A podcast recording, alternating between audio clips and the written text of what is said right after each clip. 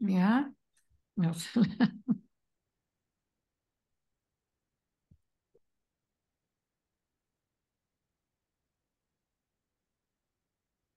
שנייה אחת, אני מעלה את הכובד שאלות שיש כאן, כן. יש הרבה שאלות ששלחו לי בנות יקרות. אמרתי שאני אתן קצת אה, הזדמנות אה, להתייחס לזה ששולחים שאלות ושאני אענה על כן, אולי אני אנסה לענות כיד השם הטובה עליי, אבל ברצף, בלי שישאלו אה, באמצע בנות. אם באמת רוצות, אני אפסיק את ה... אה, אני אצטרך לנתק כאן משהו ואז להקשיב לכם. אז אה, יש כאן הרבה שאלות, אבל בואו ניקח אחת מהן, זה לא משנה.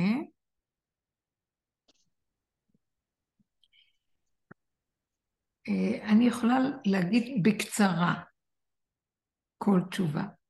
קשה לי לבחור איזה שאלה יותר טובה או פחות טובה, וזה לא משנה, אין כאן טוב או לא טוב. בואו אני אגיד איזה דבר שקצת עולה בי, הנה יש כאן מישהי אמרה לי, אני אשמח לשיעור, אני אשמח לשיעור על רחל מאופקים. אני מרגישה שהיא חברה מהדרך, והאופן הקיומי הפשוט והלא פרשני שפעלה ממנו היא דוגמה חיה לעבודה שלנו.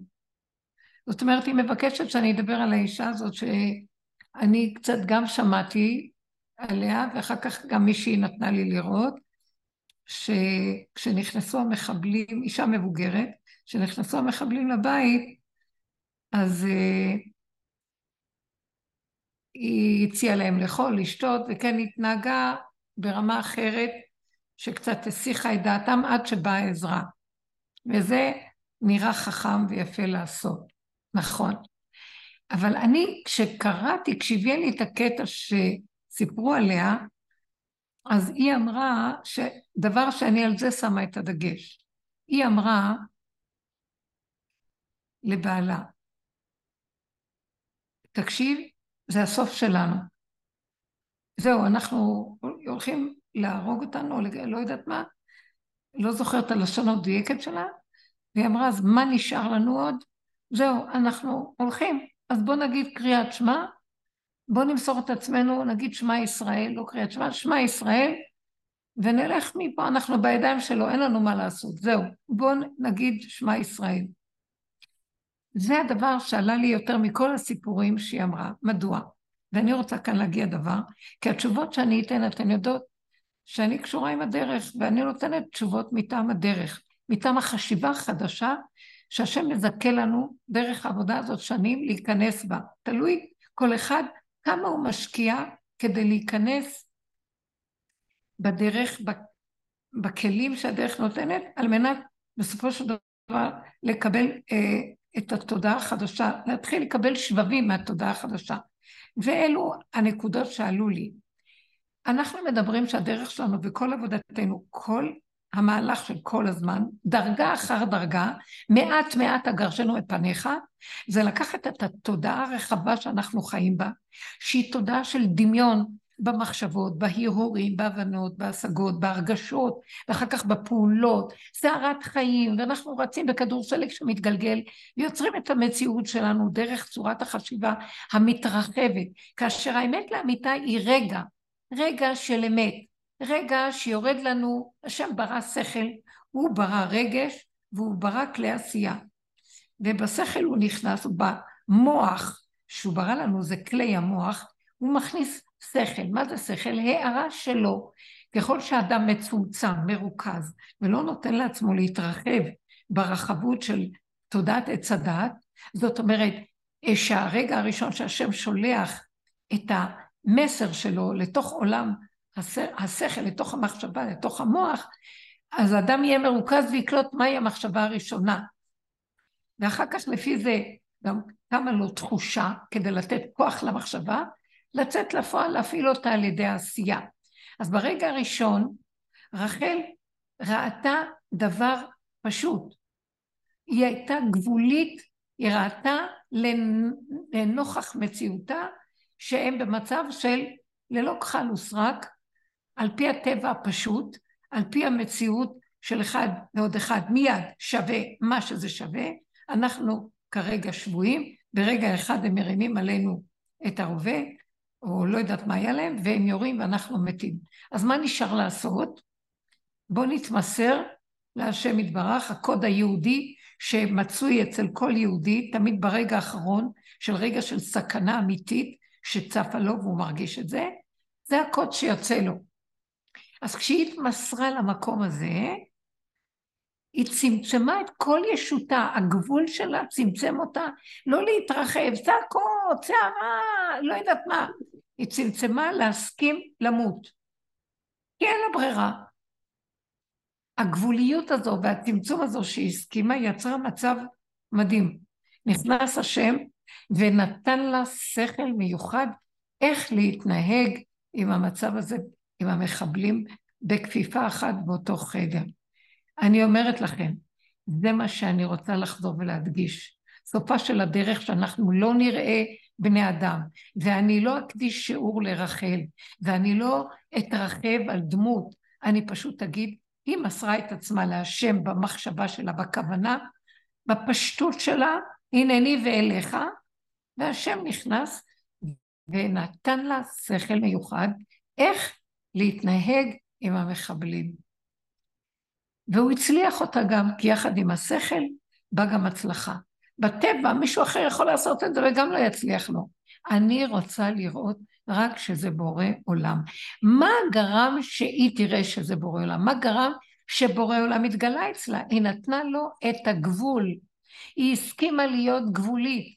היא הסכימה להסכים שאין לה בחירה, אין לה החלטה, אין לה שליטה, היא לא נמצאת פה, שלום, והיא מסכימה ללכת, כי ככה הוא רוצה. יסוד הגבול והאמונה הפשוטה, בלי בלבולים, בלי ישות ועצמיות חזקה, ובלי תחמנות, בלי המציאות של האגו הפרטי של עצמה. שהתרבות שלנו כל כך רחבה, וגם השאלה שהחברה שאלה, בואו נמקד עליה שיעור. הלכנו לאיבוד. אתם לא תמקדו עליה שיעור, ולא על אף דמות ועל אף אדם. כשהיו באים לרב אושר והיו מעריצים, כי הוא היה עושה פועל ישועות, ודרך העבודה שהוא עבד, הוא נהיה כזה גולם, שהשם זרם דרכו. אז הוא היה צועק כשהיו באים להריץ אותו, מה? תעזבו אותי אתם, מפילים אותי בקליפה שלכם, אתם מגשימים אותי, אני לא מציאות, אני פשוט אפס אחד גדול, אתם רצים אחרי הכלום והאפס שלי. הוא היה כל הזמן מחזיר את זה אליהם, שאל תגשימו אותי ואל תחשבו שזה אני. אמנם אני כן, בבחירה הסופית שלי, בתודעת עץ הדעת כאני, נתתי להשם את הגבול שלי. אתם מבינים מה אני מדברת? נתינת הגבול היא המעלה הגדולה ביותר שיכולים לעשות. והתכלית של התודעה בעבודה שלנו להביא אותה למקום של גבול, גדר ומידה. ואז רק משם רואים שזה אין עוד מלבדו. וכשאני רואה שאין עוד מלבדו, ואני ממליכה אותו, כי אין לי ברירה. הוא מתגלה והוא מחליט או שהוא לוקח, או שהוא נותן שכל מיוחד איך להינצל מהמצב. אבל אני מודיע לכם, זה לא רחל. רחל הייתה במקום של הגבול, זה עדיין רחל. אחרי זה, זה לא רחל, זה בורא עולם. שנייה אחת, יש כאן איזו הפרעה שנייה.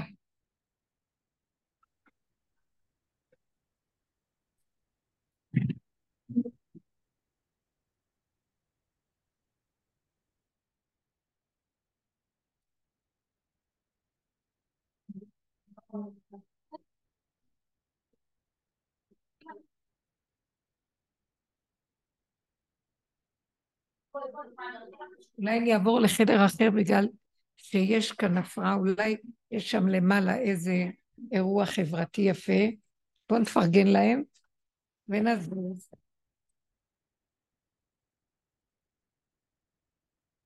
הם עושים כנראה למעלה. כן, איזה ערב שירה פשוט. כן. אוקיי, תודה. תודה.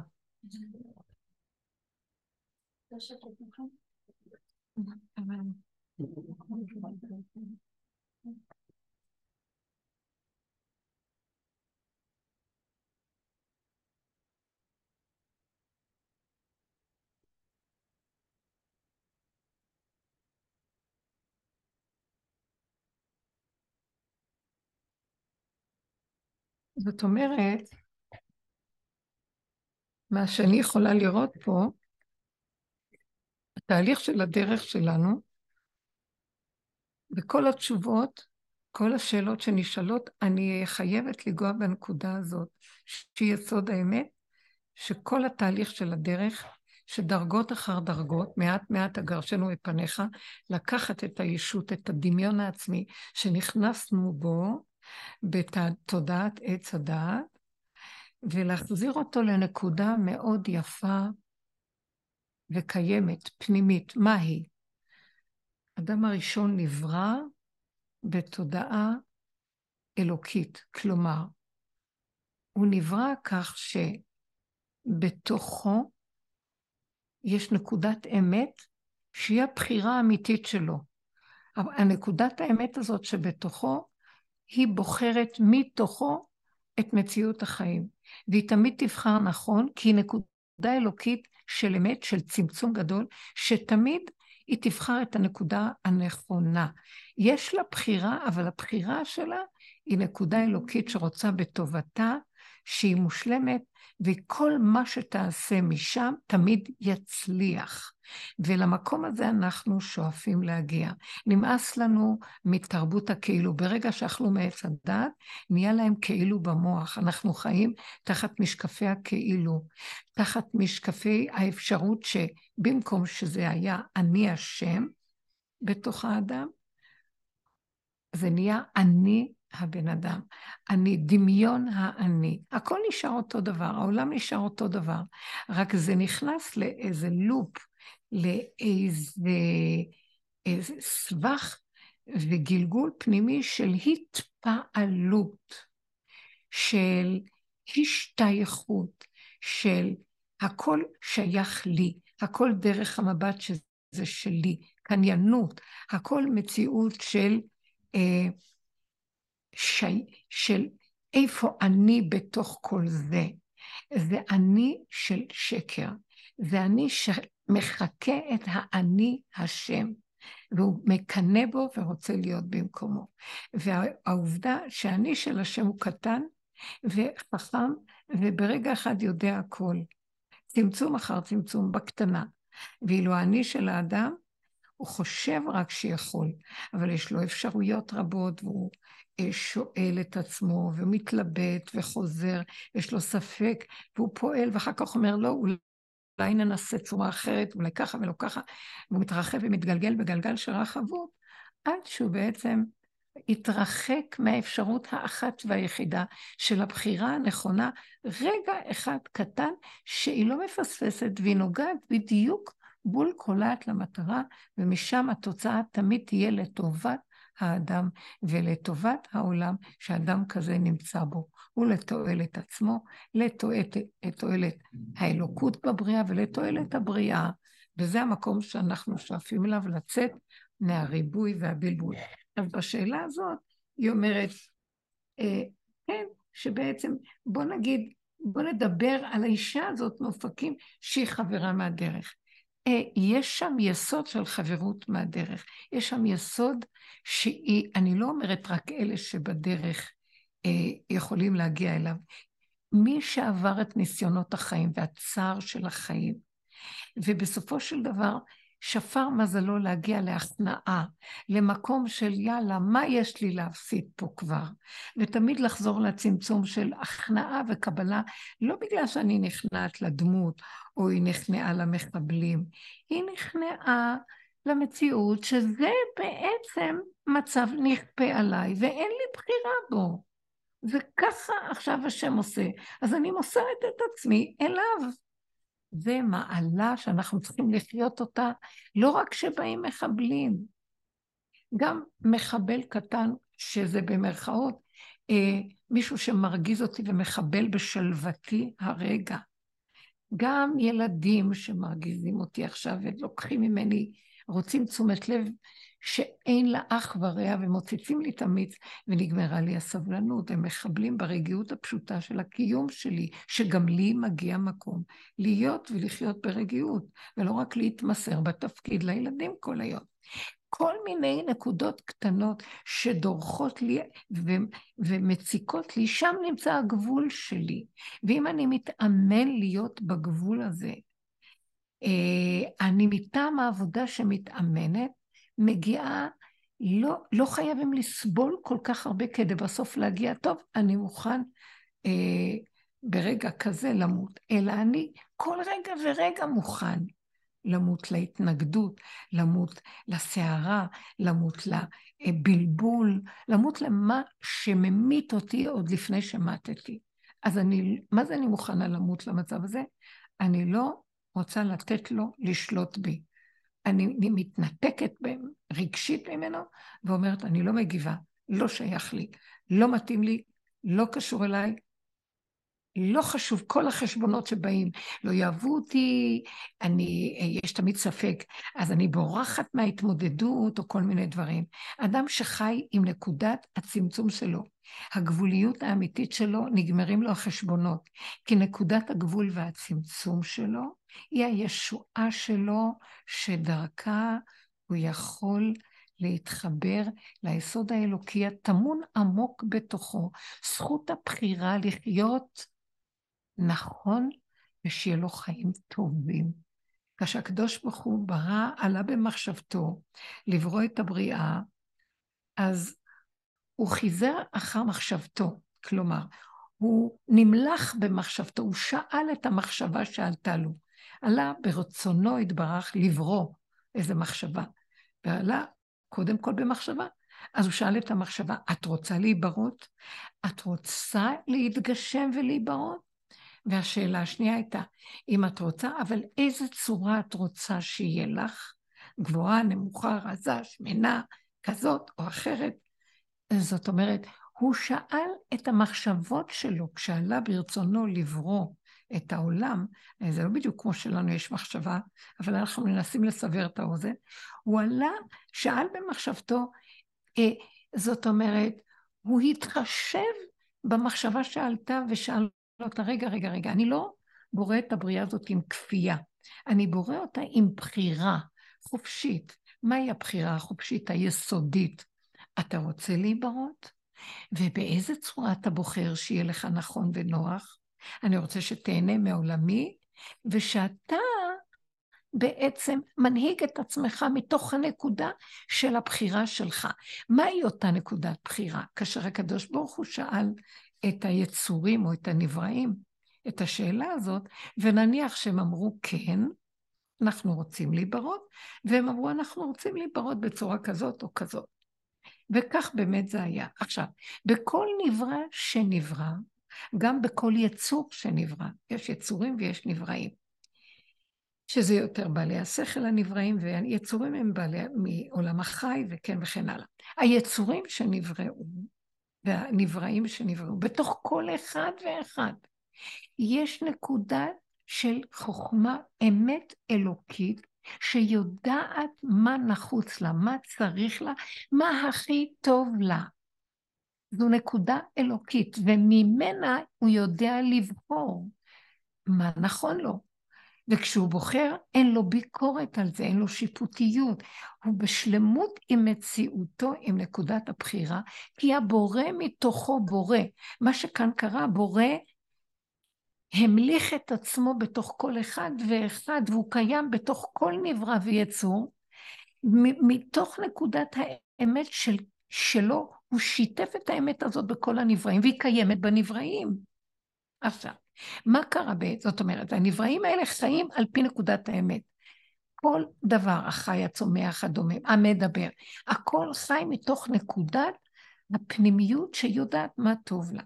מה שקרה בעץ הדעת, בא הנחש ופיתה אותם להיות בעלי בחירה מסוג אחר, להשתמש בדעת שלו, ועל ידי זה הם יבחרו.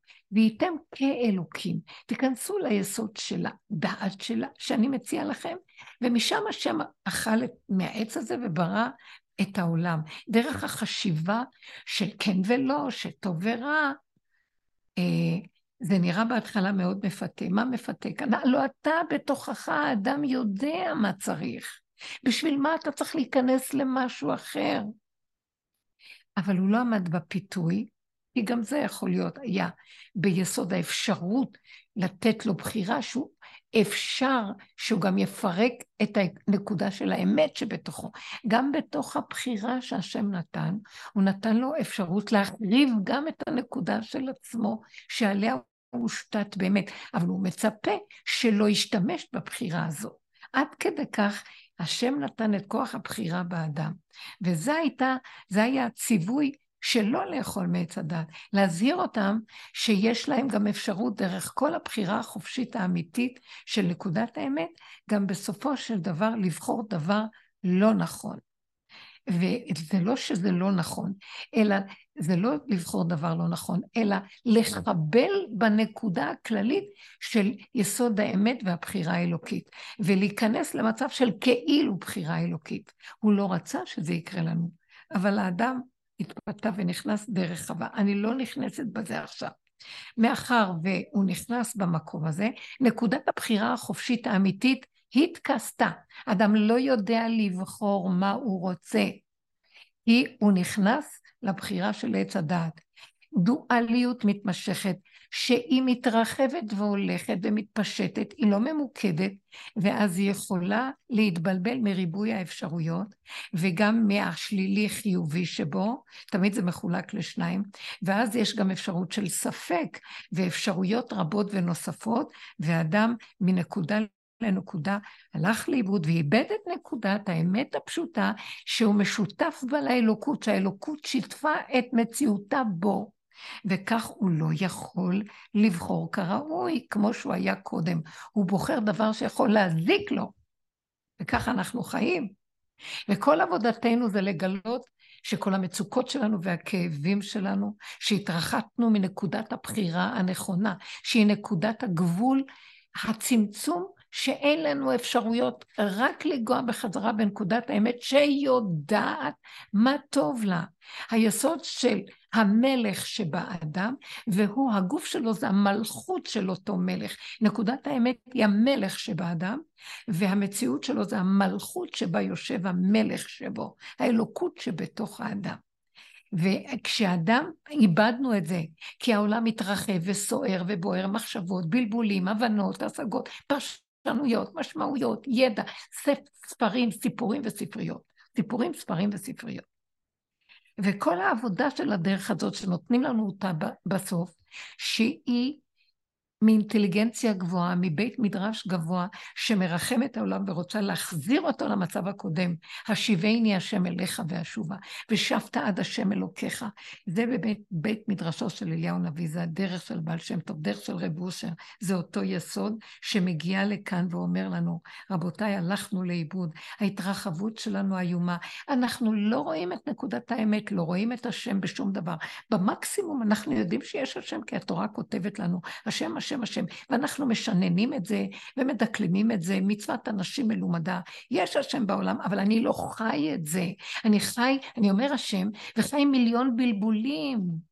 אולי ככה, לא ככה, כן ככה, מה לעשות, לא לעשות. מה זה קשור להשם? השם בשמיים, ואני פה מבולבל.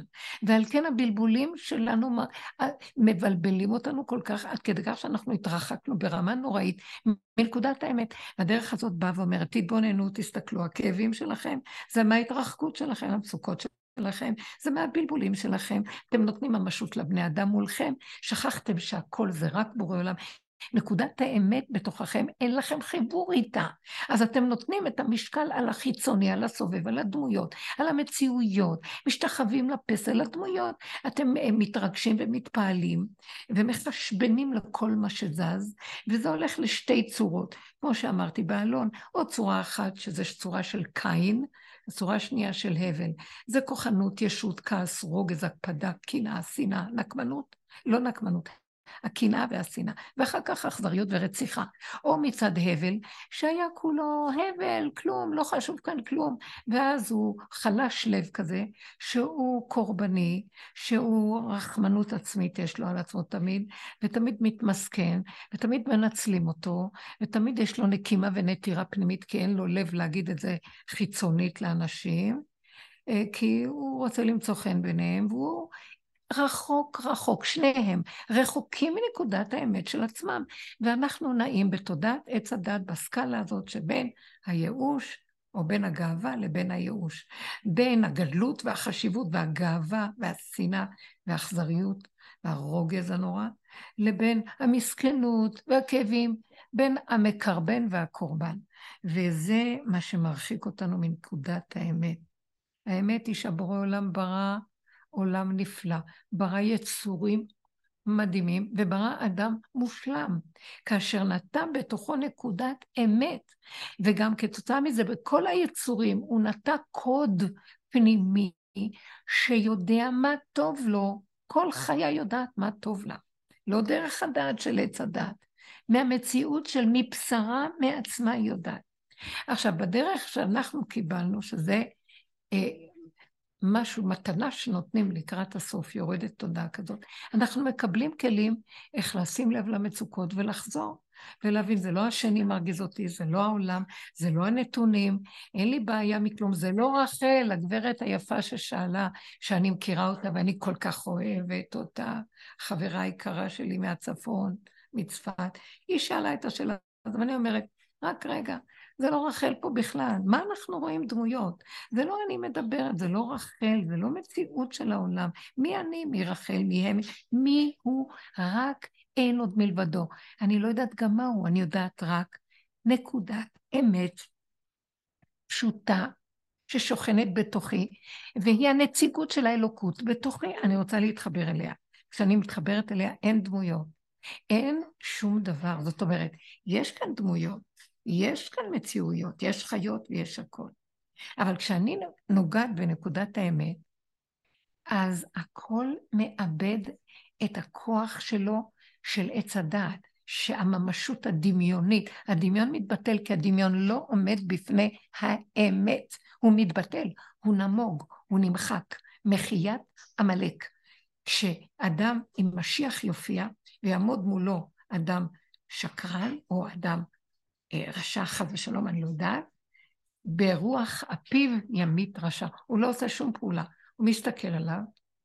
השקיפות והנקיות של אה, משיח, או של אותו אדם, היא משקפת לשני, מחזירה לו את הבבואה הנוראה של עצמו באמת, והוא לא יכול לעמוד בזה. הוא מתבטל. הוא לא עושה כלום, משיח. הוא פשוט כל כך כמו מים נקיים, שישר מבטל את הרוע ואת השקר על אתר. זהו. עכשיו, כדי להגיע למקום הזה, זו עבודה מאוד קשה, אבל מה אנחנו עושים בדרך הזאת? מתחילים להצטמצם אחורה ולהתאמן. זה לא השני גרם לי, אבא זה אתה. אתה שלחת את השני לעורר אותי, להראות לי מה יוצא ממני. ומה שיוצא ממני זה ההפקרות שלי של שנים שהתרגלתי אה, להתפנק ולצעוק ולהוציא כל מה שבא לי על השני, על השלישי, ולהצדיק את עצמי ולהאשים את השני, כמו חטא עץ הדת, שאדם כיסה את עצמו והאשים את אשתו, הצדיק את מציאותו, כי ככל שהוא מאשים את השני הוא יותר צודק. אז זו הייתה הפסיכולוגיה ש... שבאוכלה מעץ הדת, זה המצב שנהיה שם. וזאת התרבות שאנחנו חיים בה. והדבר הראשון, כדי להפסיק בתודעה החדשה שמורידים לנו, תודעת ההכנה למציאות ההתנקות, לשקיפות ולניקיון של לחזור ליסוד האמת שקיים בתוכנו האלוקי, אז אנחנו מקבלים עבודת הכנה, כמו שמכינים אוכל לשבת. יש מצווה מיוחדת, והכינו את אשר יביאו. יש הכנה, מצווה להכין שבת, ואחר כך יש את המצווה להיכנס לשבת. אבל אנחנו עכשיו בהכנה. הדרך הזאת היא ההכנה, ואז אנחנו מכינים את עצמנו. אנחנו פשוט מפסיקים להגיב, משתדלים להפסיק להגיב, ואם נפלנו, קמנו, חזרנו.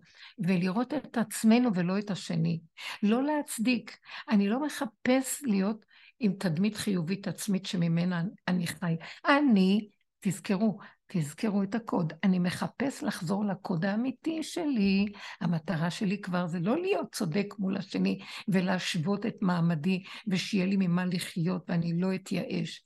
אני לא מחפש את המעמד הזה, אני לא מחפש את החיות המדומה הזאת. אני מחפש את נקודת האמת, לחזור הביתה, את הקוד הפנימי שלי. זה מה שרחל אמרה, שמע ישראל שלה זה הקוד הפנימי. היא אמרה, רגע, רגע, רגע. זאת אומרת שאנחנו עובדים ועובדים ועובדים עד שנגיע לגבול. כשאני מדברת, אנחנו כבר אחרי כל כך הרבה שנים של עבודה, התכלית שלנו והמטרה של כולנו להגיע לגבול שלנו, מי זה השני, מי זה השלישי, מי זה המחבלים, מי זה העולם, מי זה כל מה שקורה פה בכלל. הלוא אתם שומעים שאני מדברת ומנסה להסביר את זה. אה, איפה אני בתוך כל זה? עד שנגיע למצב של ליבי חלל בקרבי. בהתחלה נראה קודם איך אני כועס, איך אני שונא, איך אני קין, או איך אני הבל. לא אכפת לי, בהפקרות, יאללה, בוא נוותר, בוא זה, לא זה, לא עומדים על שום כלום, אין לב. אז לא זה ולא זה. ואז אני רואה, הלכתי לאיבוד, ואז אני מתאפק וצועק להשם, תרחם עליי ותעזור לי. הלכתי לאיבוד, איבדתי את עצמי, ברחבות של הבלבול, של תרבות, של כדור שלג שמתגלגל. וממציאות למציאות של שקר נהיה שקר השקרים, מדינת השקרים, שאף אחד כבר לא יודע מאיפה התחיל כלום, ואיך לחזור בכלל להתחלה. מישהו זוכר שהייתה פעם התחלה? חושבים שככה זה, כי ברבות הזמן זה מתקבע, וככה זה נהיה החיים פה. וזה נורא ואיום. אז שלחו לנו תודעה מדהימה של הכנה, ונתנו לנו בכוח שגם כן עוזר לנו, חיות השכינה יש שם. ואנחנו עובדים וקמים ונופלים ונופלים וקמים, כי אנחנו כל הזמן שפוכים החוצה ומאמינים לה בחוץ, ונותנים לו את הכוחות שלנו, עד שלאט לאט לאט לאט מגיעים לגבול. אדם שעובר את התהליך הזה, שהוא נופל וקם וקם ונופל ועוד פעם וכועס ועוד פעם אומר, מה אתה כועס? זה לא השני, זה לא כלום, תחזור לעצמך עוד פעם עוד פעם. זה עם הילדים, ותוך כדי הילדים, ותוך כדי הזוגיות, ותוך כדי העבודות, ותוך כדי כל החיים. כל כך הרבה דוגמאות נתנו. הכל נמצא בתוך שפה ברורה, בתוך השיעורים הקדומים של לפני עשרים ושלושים שנה. תיכנסו פנימה ותשמעו ותראו, זה מאוד קשה עכשיו לחזור ולדבר על זה. עד שאדם מגיע למקום של גבול, זאת אומרת, הוא מת כל רגע, אבל הוא מת ושמח לו, כי כל מיטה שהוא מת לחיים המדומים האלה, לשקר הזה, לרחבות שמכה בי בלי גבול, בגוף, בנפש, ברוח, במה לא, בסוף הוא מתחיל לחיות מחדש. איך הוא חי? בקטנה. הוא מתחבר לנקודה של האמת שלו ואומר, רגע, קודם כל אני, אני מוכן, יש לי תפקיד. השם נתן לי תפקיד, אני אימא, או אני אישה, או אני אה, ילדה להורים, או אני, בעבודה שלי יש לי איזה תפקיד. אז אני נותן מעצמי לתפקיד, אבל זה לא אני נותן לתפקיד. מתוך נקודת האמת התפקיד שלי מקבל כוח. כי אם לא, זה בא לי מהמוח, ואז אני, או שאני בהפקרות ונותנת יותר מדי לכולם, אחר כך שונאת את כולם, או שאני כל הזמן מפחד ובורח מכל העולם, כמו הבל. אז לא זה ולא זה. אני, או שאני כמו קין, רוצה גם להרוג את כולם. זה לא משנה.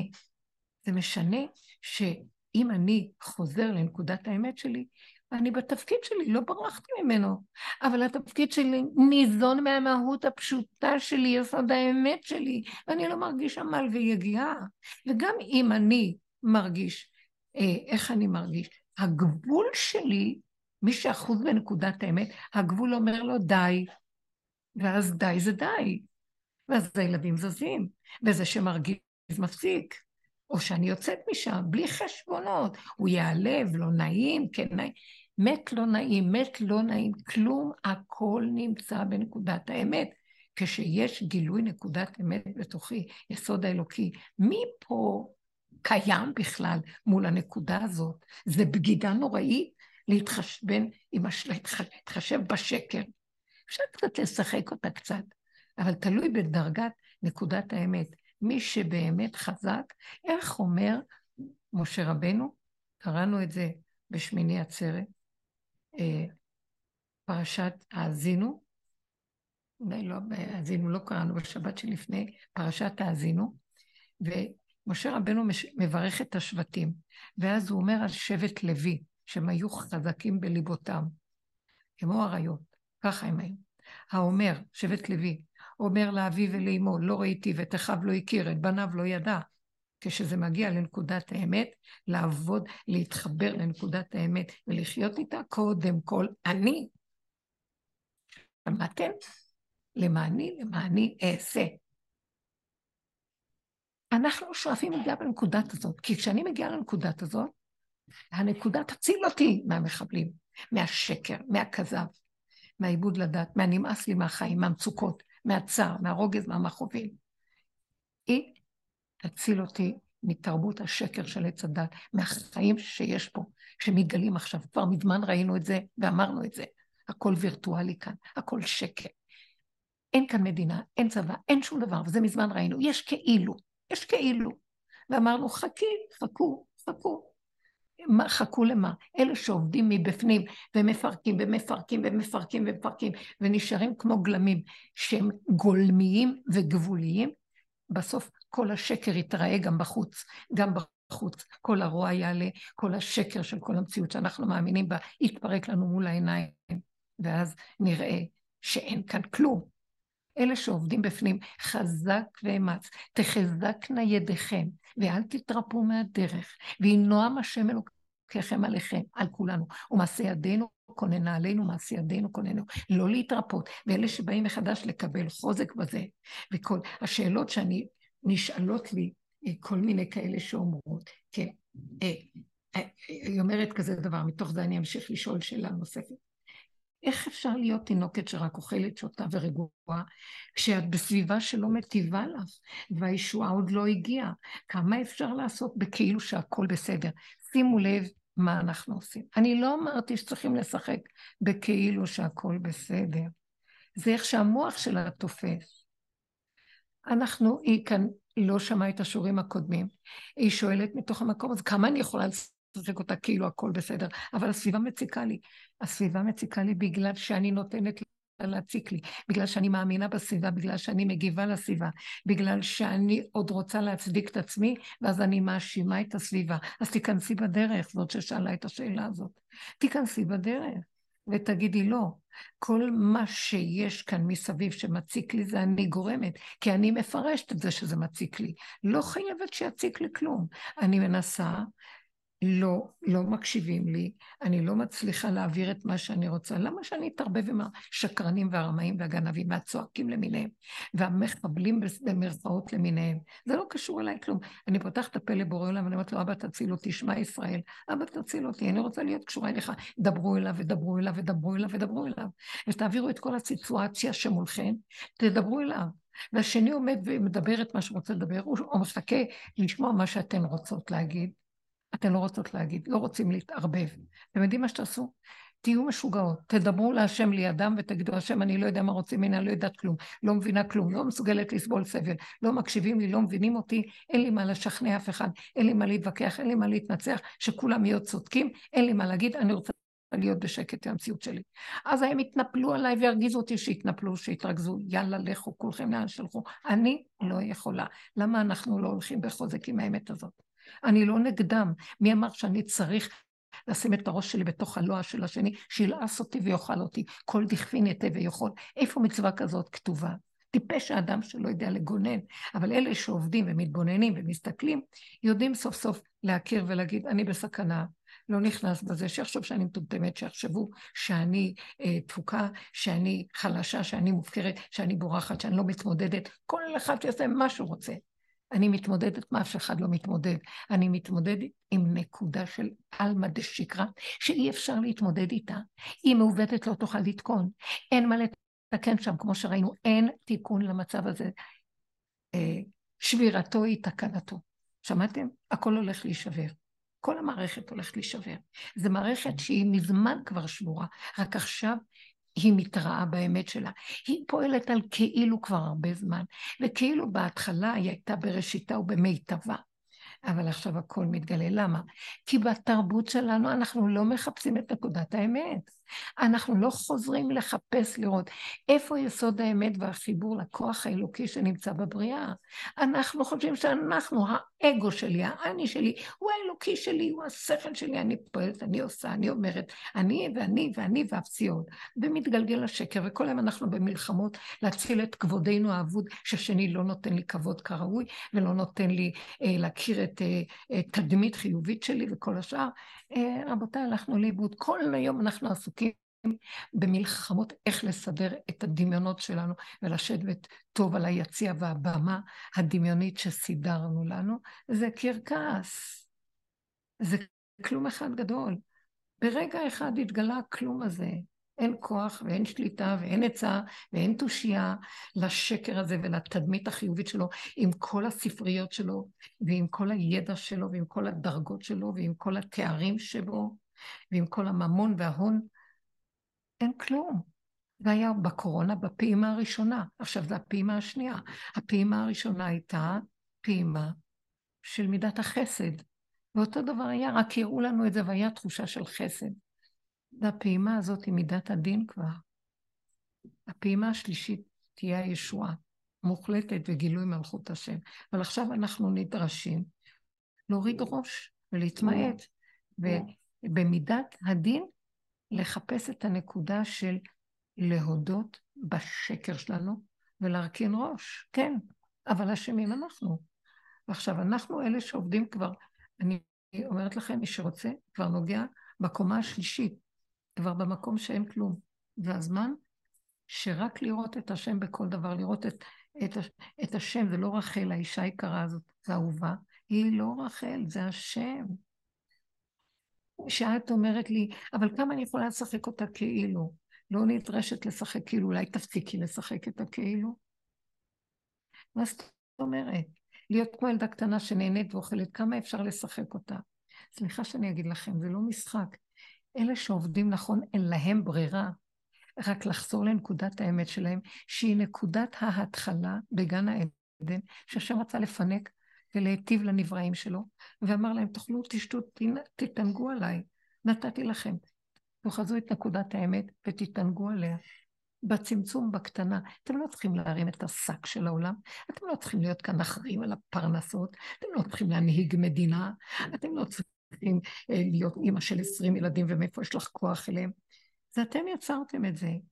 זה לא אומר שלא תהיה מדינה ולא יהיה מלך שימלוך כאן, ומדיניות. זה לא אומר שלא יהיה אימא ולא יהיה ילדים. זה לא אומר, הכל יהיה, אבל הנקודה של האמת שבתוככם, שאתם מחוברים איתה, דרכה התפקיד שלכם פועל. דרכה אתם לא מרגישים שום עמל יגיע ומאמץ. גם אוכלים, גם שותים, גם נהנים, וגם מגדלים ומשפיעים טובה לכל הסובב שלכם. מה לא ברור פה? דרכה אתם חיים מנקודת האמת ומנהיגים את עצמכם מנקודת הבחירה הנכונה, דרכה אתם יכולים להנהיג את כל המדינה שלכם. מה לא ברור פה? את מחוברת בזיווג נכון עם נקודת האמת שלך, דרכה את מחוברת לזיווג בגוף שיש לך. מה לא ברור פה? אני מתנהגת בילדה הקטנה שבי, שמחה מתענגת מתוך נקודת האמת, כי קודם כל אני, קודם כל הוא ברא אותי להתענג. ומתוך העונג הזה יש לי גם תפקיד לענג את השני. אז אני משם זה כמו כוס שהיא מלאה שפע ומשפיעה, כמו מזרקה שמשפיעה שוב ושוב לכל הסובב, גם בלי עמל והגיע. מה לא ברור פה? הילדים גם נהנים. אבל אנחנו לא עובדים ככה. אנחנו בכאילו. אז אותה אחת יקרה ששאלה את השאלה, תפסה גם את העבודה בכאילו. כאילו תתענגו על החיים. לא, זה באמת מגיע. זה לא מגיע מזה שאני אומרת, בוא נשחק אותה כאילו נתענג על החיים. זה מנקודת הגבול שלי. שטיפש מי שיתרחב ויתרחק ממנה, אה, כי אז הוא יהיה מלא רוגז צער ומכאובים, וירים שק שהוא לא צריך להרים, כי הגנה במילא נוסעת. האם אתם קולטים מה אני מדברת? אני לא מרשה לכם לענות לי. נשאל שאלה אחרת שכאן היא אמרה. אז אותה אחת שאלה, אני רוצה להסתפק בנשימה ולחיות בכאילו הטוב הזה, אבל בפנים יש מקום שמבקש התפתחות, התקדמות וחיים, והדרך שלך כאן, כאילו שאת אומרת, מלא התנגדות. שמתם לב מאיפה היא שואלת את השאלה. היא רוצה, בתוך תודעת עץ הדת, שזה ספרייה עם מדפים, אה, עוד מדף שנקרא הדרך. לא, צריך לסגור את הספרייה, והדרך איפה שנסגר המוח והספרייה, והגוף מדבר. הגבול בגוף מדבר. אין כוח, אין רצון להתאמץ. טיפש מי שמתאמץ פה, טיפש מי שעובד, טיפש מי שהמשועבד בכלל אין לו תקנה, אין הדעת סובלתו. אנחנו צריכים להוציא את עצמנו לחירות.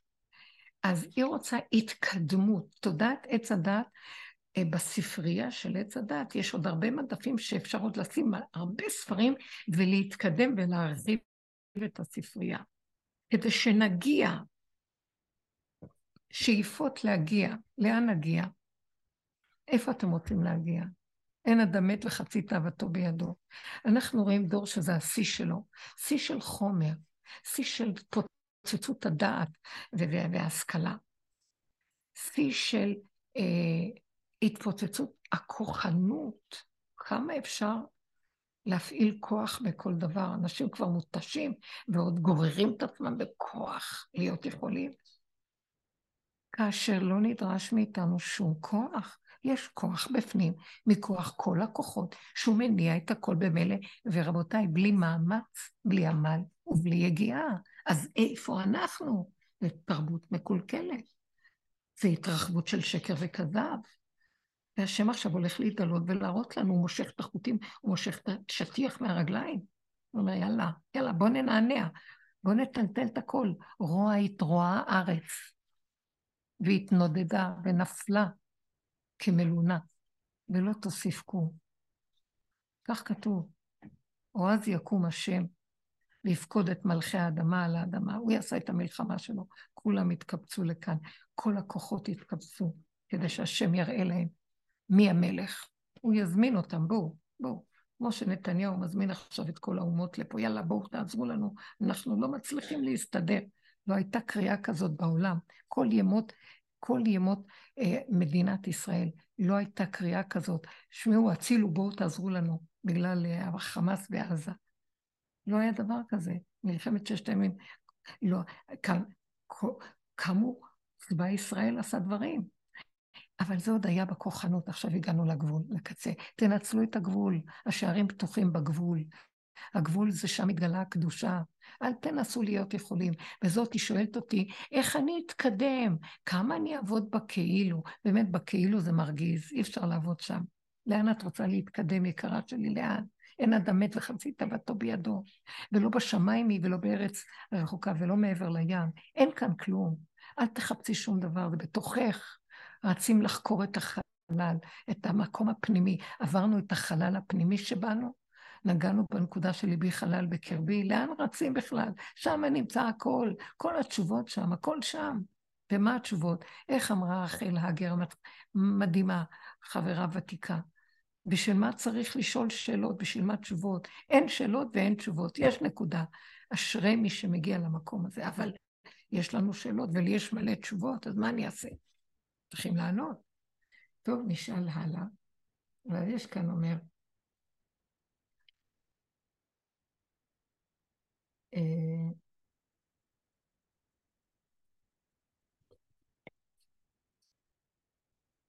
אה, אני אחפש, רק רגע, סליחה.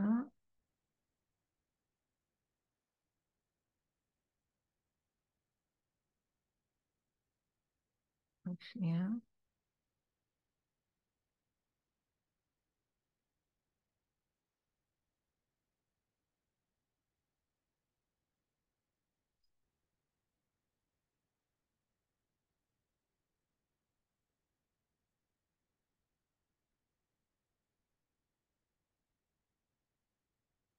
יש צמאון לדעת מה הלך פה, בתאריך ש... של יום שמחת תורה, בטבח שהיה, ולראות עדויות, ולראות עדויות של מה שהיה שם, היצר הממכר הזה. מרגישה שהאחיזה הזאת מקרבת אה, לבבות. כלומר, אני תוך כדי צפייה בטלוויזיה, ברשתות, מרגישה מחוברת, יותר קרובה בלב לכלל. אז ניתוק מהמידעים האלו מרגיש לי ניתוק מעצמי. השאלה שלי, מה ההסבר להיפוך המחשבתי הזה ביחס למה שאת מלמדת בדרך שלנו? אז עוד פעם היא חוזרת ואומרת, יש לי צמאון לדעת מה קרה. וכשאני מתרגשת, אני מרגישה, כך היא אומרת, היא יותר מחוברת לכלל. ואז אני, אה, אה, אם אני מתנתקת מכל הידע, אז אני מרגישה את החלל, ניתוק מעצמי. אז מה שהיא אומרת כאן, שהעצמיות שלה זה, זה מה שמספרים בטלוויזיה. היא מזדהה, העצמיות שלה מזוהה בעצם עם תודעת עץ הדת, שמה היא? היא תודעה שכל מטרתה להרחיק אותנו כמה שיותר מנקודת האמת האלוקית ששוכבת בתוכנו, מיסוד הבחירה היסודית הבראשיתית של בריאת האדם, ששם זה גן העדן שלו. אז זה המטרה של תרבות עץ הדת, זה לברוא מסך על גבי מסך על גבי מסך ולהתרחב ולהשפיע סיפורים ולהשפיע ריגושים והודעות וידע ומידעים שונים ותמונות וכמה שיותר זוועה וכמה שיותר גרוע וכמה ש... ואז האדם אומר, או, oh, עכשיו אני קשור ומחובר לאחים שלי. עכשיו אני יודע מה קורה, ואז יש לי כאבים עליהם. נכון, זה נשמע לא טוב מה שאני אומרת. בתרבות עץ הדת זה מקום חיובי. יותר טוב להיות מנותק ומסומם עם עצמי. אבל אני מדברת לא על זה ולא על זה. לא עץ הדעת טוב ולא עץ הדעת רע. השם אמר להם, מכל עץ הדעת נכון תאכל, עץ הדעת טוב ורע לא תאכלו, כי ביום אוכלך ממנו מות תמות. מה זה לשון מות תמות? שתי מיטות יהיו פה. מיטה אחת, תמות מנקודת החיבור לאמת שלך, ואז כתוצאה שאתה מאבד את זה, יהיה לך טלטלות נפש, טלטלות הגוף, טלטלות הרוח, שערות, בהלות, בלבולים, לא תדע אם כן ואם לא. אם עשית נכון, לא עשית, ואז הגוף שלך ירוץ אחרי המוח שלך והרגש שלך המולבל, ויעמול כמו עבד משועבד. אוי, חבל שעשיתי סתם, עשיתי סתם, קניתי סתם, לא הייתי צריך לעשות את זה עכשיו, זה עמל לריק וליגיעה. יגיעה לעמל ולריק. וזה המקום שעץ הדת מושך אותנו כל הזמן. אז הוא ממית אותנו בנפש עד שאנחנו מגיעים למקום של אין לי חיים, ריקנות. ואז מה אני אעשה כדי לחיות? טלוויזיה! אה, כמה שיותר פיצוצים. שמתם לב את הלשון של הדור שלנו. מפוצץ, מטורף, אה, משגע, זה ביטויים כמובן על דברים חיוביים. וואי, היה לזה טעם מטרף. איזה מין מילה הזאת? למה אני צריך להיות מטורף בגלל הטעם? כי, כי כל כך מתים, שחייבים משהו להחיות, אז זה חיים. זה כאילו חיים באמת, זה פסאוטו חיים, זה דמיון החיים, זה דמיון מציאות, זה לא מציאות אמיתית. אנחנו מאמינים בה. ועכשיו, אם אני אתנתק מזה, אז היא אומרת, אז אין לי חיים.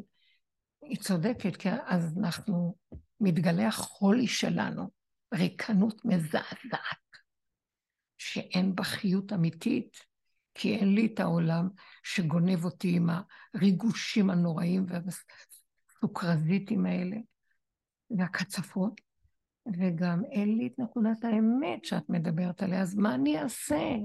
אז אני אומרת לכם, מה שרחל עשתה, האישה הזאת, הסכימה למות לכלום.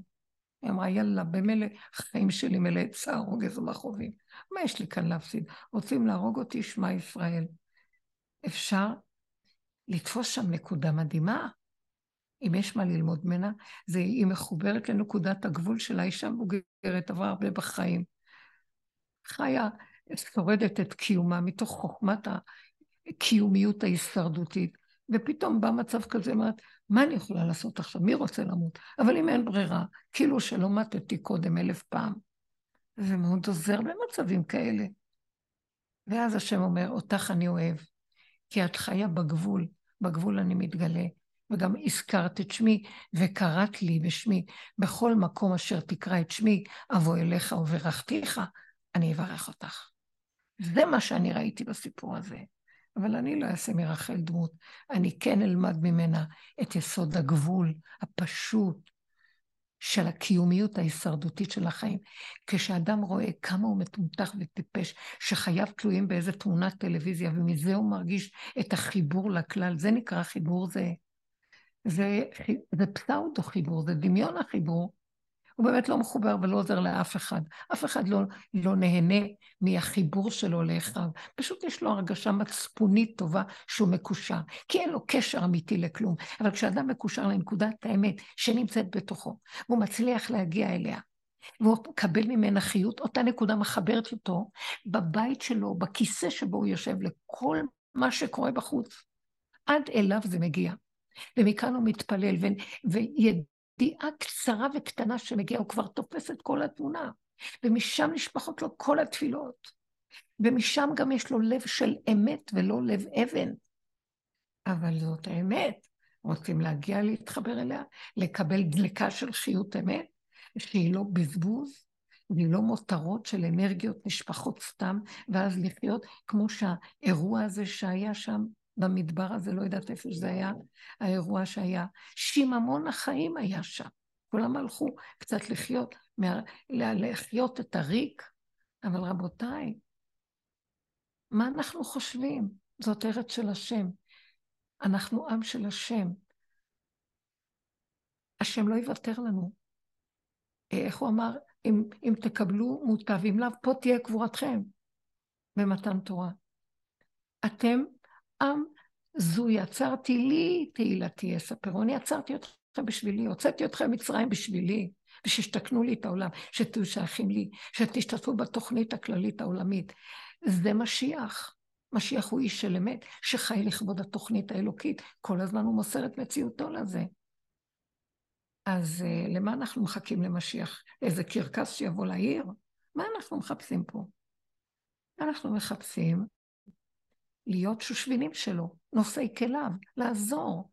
זה משיח, זה נר אחד, נר למאה. זה לא דמות אחת. כל אחד יש לו את נקודת משיח, נקודת האמת שנמצאת בתוכו.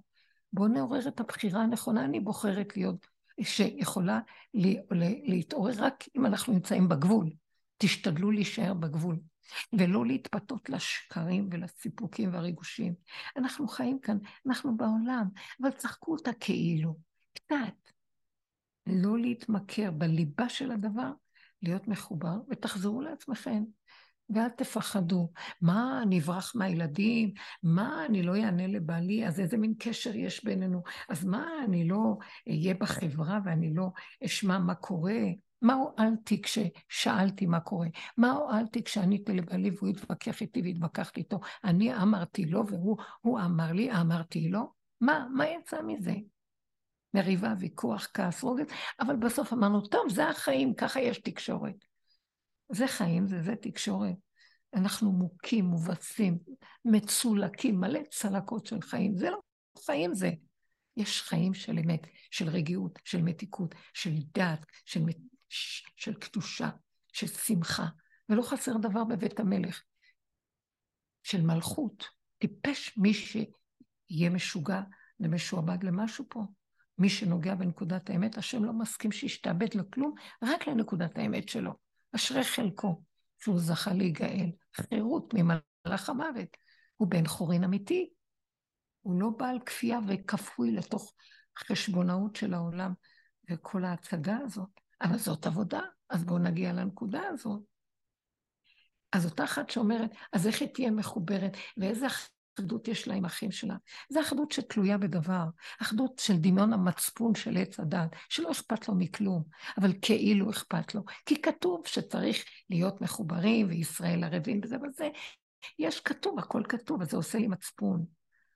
אבל זה רק כתוב במוח, ולא הצלחתי להביא את זה שזה יהיה נאה דורש, נאה מקיים, שאני אחיה את מה שאני יודע, שאני אחיה ממש מבשרי, וכדי להגיע בין מה שאני יודע בספרייה ולהביא את זה ליסוד החיים, אל תחשבו שזה קל, מתמוטט לי כל הספרייה. בין הספרייה לבין לחיות את מה שכתוב בספרייה, יש חושך. מאבדת במוחש. אני לא יודעת כלום, לא מבינה כלום, כלום לא הולך לי. עוברים מהלך של מדבר, שממה, וזה קשה, אבל השם שם. ובמקום שאני נצטרך לעבור את זה בתוך כל מה שקורה בעולם, וילך לקרות, כי זה הולך לקראת איזה סיפור כאן של ברור, בואו ניקח את זה, נתנדב להיכנס בפנים ולעשות את העבודה מבפנים, או אז מה שבחוץ כבר מוכר לנו ולא יפחיד אותנו, כי יש לנו כבר את היסודות שהתבוננו וראינו אותם מבפנים, אז זה לא מרגש מבחוץ, כי ראינו את ישועת השם. מי שהולך בעבודה הזאת ונכנס פנימה, אפילו שעוברים עליו תקופות לא פשוטות, אבל השכינה מלווה אותו, והוא מרגיש שהוא מתוחזק עם איזה כוח פנימי. העובדה הכי פשוטה מדברת בעד עצמה. הבנות שהולכות בדרך איתנו, עשרים שנה איתי, שלושים שנה איתי. למה הן באות? זה קשה, כי הן מרגישות את האלוקות שבדבר. השכינה נמצאת שם. אנחנו מקימים את כוח החיות שטמון בתוכנו, קבור בסעיף אדמה כל כך הרבה זמן, ואנחנו מקימים אותו. והוא יוצא החוצה, והשכינה אומרת, תודה, בניי. אה, מיני קולך מבכי רחל, ועינייך מדמעה, כי יש שכר לפעולתך, ושבו בנים לגבולם. אנחנו בגבול שלנו, היא קמה. תקימו את השכינה, את האמת שנמצאת בפנים. והיא אמת מדהימה, והיא המחברת, והיא המקשרת. ממה אנחנו מאוחדים, מחוברים? מדמיון עץ הדת, שחושב שהוא כמו אלוקים שיודע לאחד את כולם? לא, מכוח האחדות של השם שנמצא בקוד של האחד שבנו. משם מתחברים, בלי שום עמל והגיעה. אנחנו מחוברים זה כמו במתן תורה, וייחן ישראל בלב אחד כאיש אחד, כאיש אחד בלב אחד. מחוברים.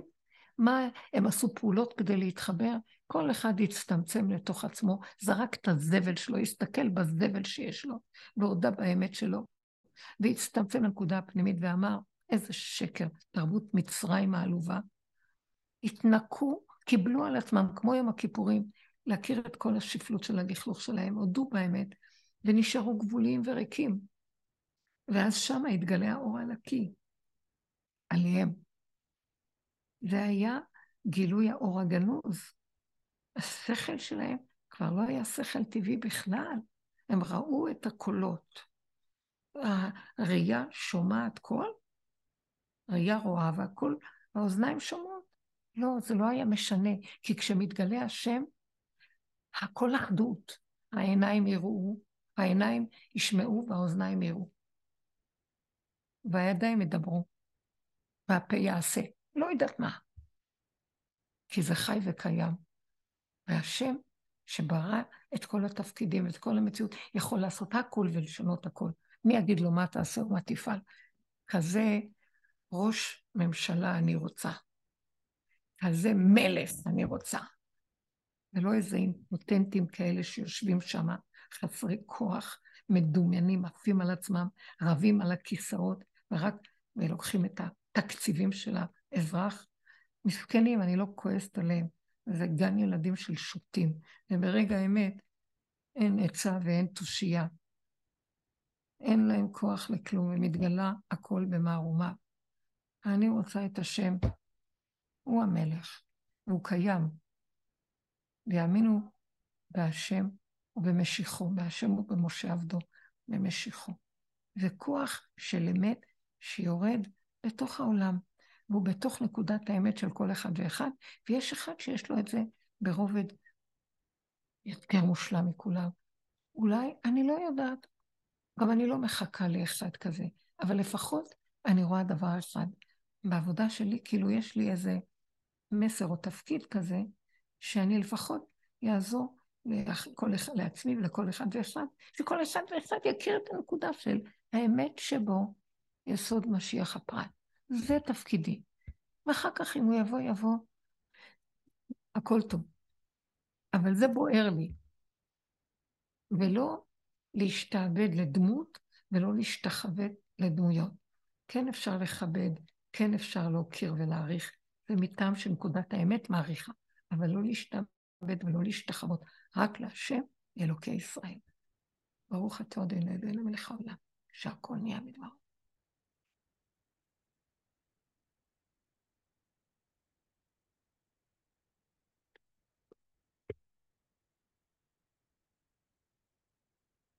ונשאל עוד שאלה שיש כאן.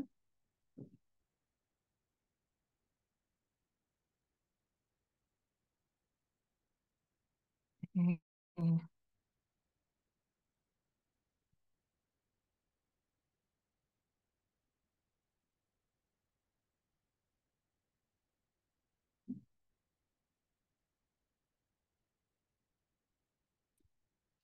רוצה לשמוע בהרחבה היא אומרת, בהנחה שהפכתי להיות מומחית במסירת כל הכאבים והמצוקות והשאלות לקדוש ברוך הוא, אני רוצה לשמוע בהרחבה איך חוזרים למציאות שעדיין ממשיכה להיות לא פשוטה ולא נעימה וחסרה. ומשם קשה לי לחוות את הגמול עלי אמו. היא בעצם אומרת, אה, איך, איך אני אחזור למציאות? כאילו יש כניסה ויש יציאה ויש חזרה, זאת אומרת, אה, שימו לב לשאלה. היא רואה את הדרך כאיזו אפשרות, אבל במילא יש עוד חיים. שמתם לב איך אני רואה את השאלה? עוד פעם, איך חוזרים למציאות שעדיין ממשיכה לא להיות פשוט, פשוטה? אז היא אומרת, איך חוזרים? איך יצאת? מה זאת אומרת? במציאות של עץ הדת, בתרבות, אנחנו בורחים למקום וצריכים לחזור. יצאנו לנופש, צריכים לחזור. זה דמיונות. אה, הלכתי לעבודה, ואז אני צריכה לחזור לבית. זה דמיונות. אנחנו צריכים ללכת לעבודה ולא צריכים לחזור לבית. אני חיה בנקודת האמת, כשאדם חי בנקודת האמת, הוא נשאר תמיד באותו מקום. ועם אותו אמת הוא הולך, הוא יושב בבית, וגם הוא הולך יש לו איזה תפקיד לעשות. אם איפה שהוא הולך לעבוד והתפקיד שלו גונב לו את נקודת האמת חזק, הוא לא צריך לעבוד שם. כי קודם כל אני השם בתוך הנקודה של האדם. למעני, למעני אעשה. בראתי את העולם בשבילי ולכבודי, ואתה צינור שלי. אז תן לי את זה. לא, לא הבאתי אותך לעולם לסדר לך פרנסות. לא הבאתי אותך לעולם שתהיה בזוגיות ותוליד לי ילדים. לא ביקשתי ממך שתהיה לי מלאך, יש לי מלאכים בשמיים. ביקשתי ממך שתחיה איתי ותוריד אותי לקיום שלך, זאת אומרת, בתוך הקיום שלך תביא אותי. בתוך הילדים שלך תהיה איתי. תיגע בנקודת האמת ותביא את זה לילדים שלך. כשאתה בזוגיות, להתחבר לזוגיות מתוך נקודת האמת שלך. כשאתה הולך לעשות פרנסה או לעסוק באיזה עבודה שאתה נמצא, תלך איתי לעבודה שלך. אז, אבל לא נותנים לי, לא מאפשרים לי, זה נורא קשה שם. מעליבים אותי. אם אני יכול לעמוד ולצחוק, אכפת לי, יש לי נקודת האמת, שיעשו מה שהם רוצים, שיפטרו, שיפטרו. האדם לא מפחד כולך במקום הזה, כולם מעריצים אותו, אוהבים אותו, והשם יילחם לכם ואתם תחרישו. העבודה, הנקודה נלחמת לו לקיום שלו, ועושה לו את הכל, אבל הוא צריך להיות חזק בנקודה. עכשיו את אומרת, איך אני, אני באה ואני הולכת ואיבדתי את זה וחזרתי מפה ויצאתי מפה, זה עץ הדעת.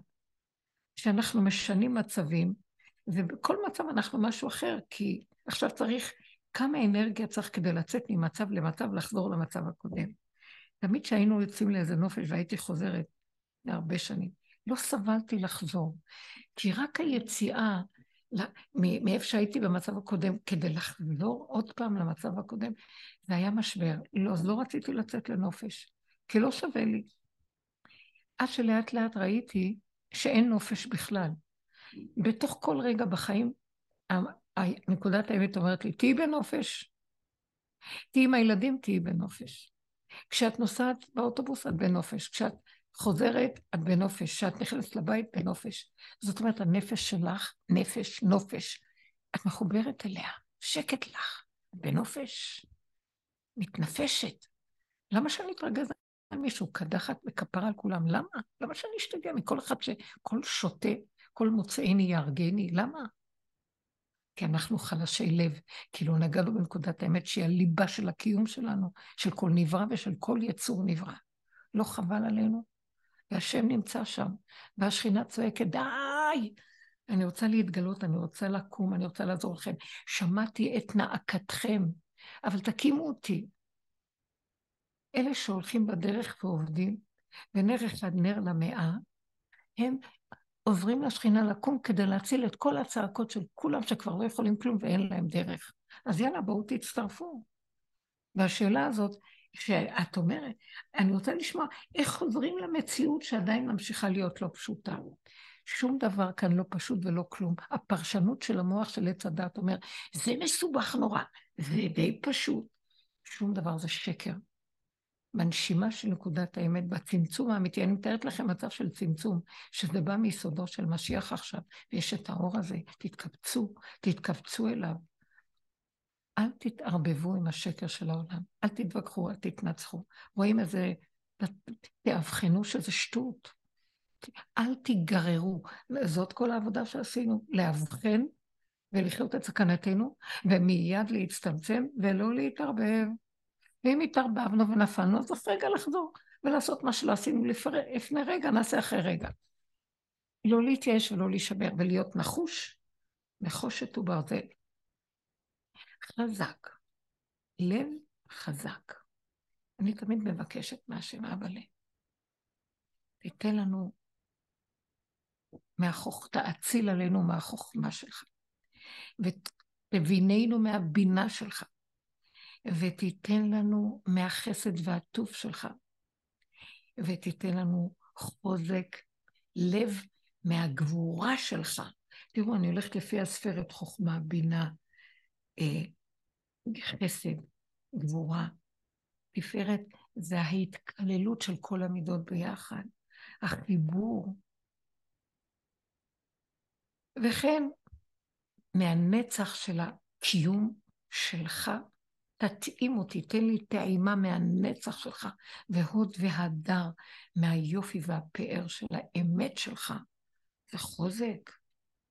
ותן לי עמוד שדרה של יסוד קדוש, ותשים אותי במלכות שלך, תקים לי את המלכות שלך.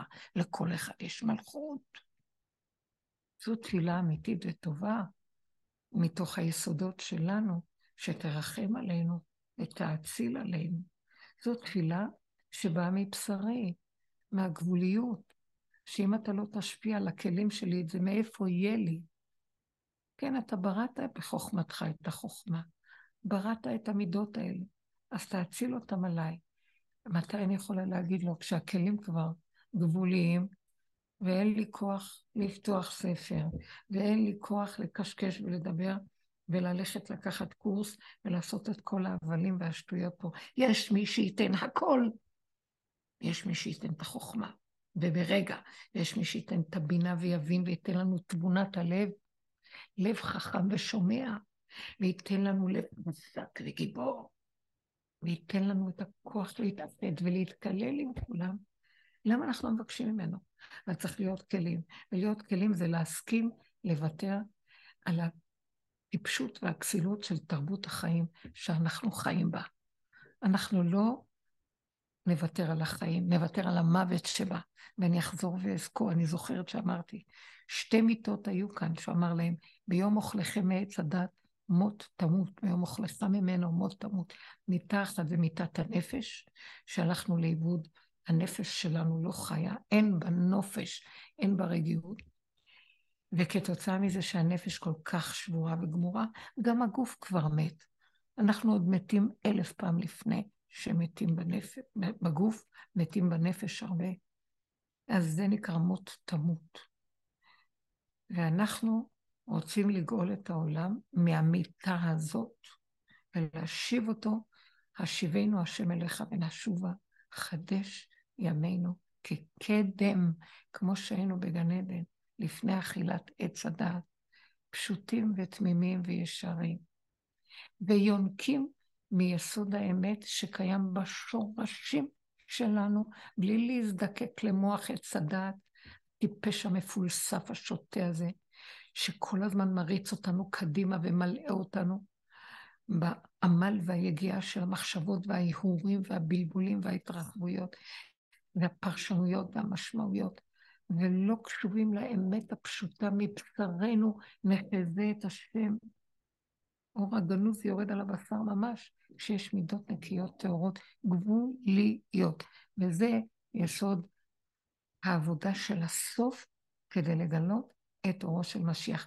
להכין את הכלים, שזה עבודת אליהו הנביא, זה עבודת הצמצום, ולהתנתק מהסבל של העולם. לא חייבים לסבול, לא חייבים לקבל תחביות דרך הסיפוקים, כי רגע אחד סיפוקים ורגע אחד סבל וחידלון לא נורא, לא מדובשך ולא מעוקצך. רש ועושר אל תיתן לי, כך אומר משלי, הטריפני לחם חוקי. ימין ושמאל תפרוצי, ואת השם תעריצי.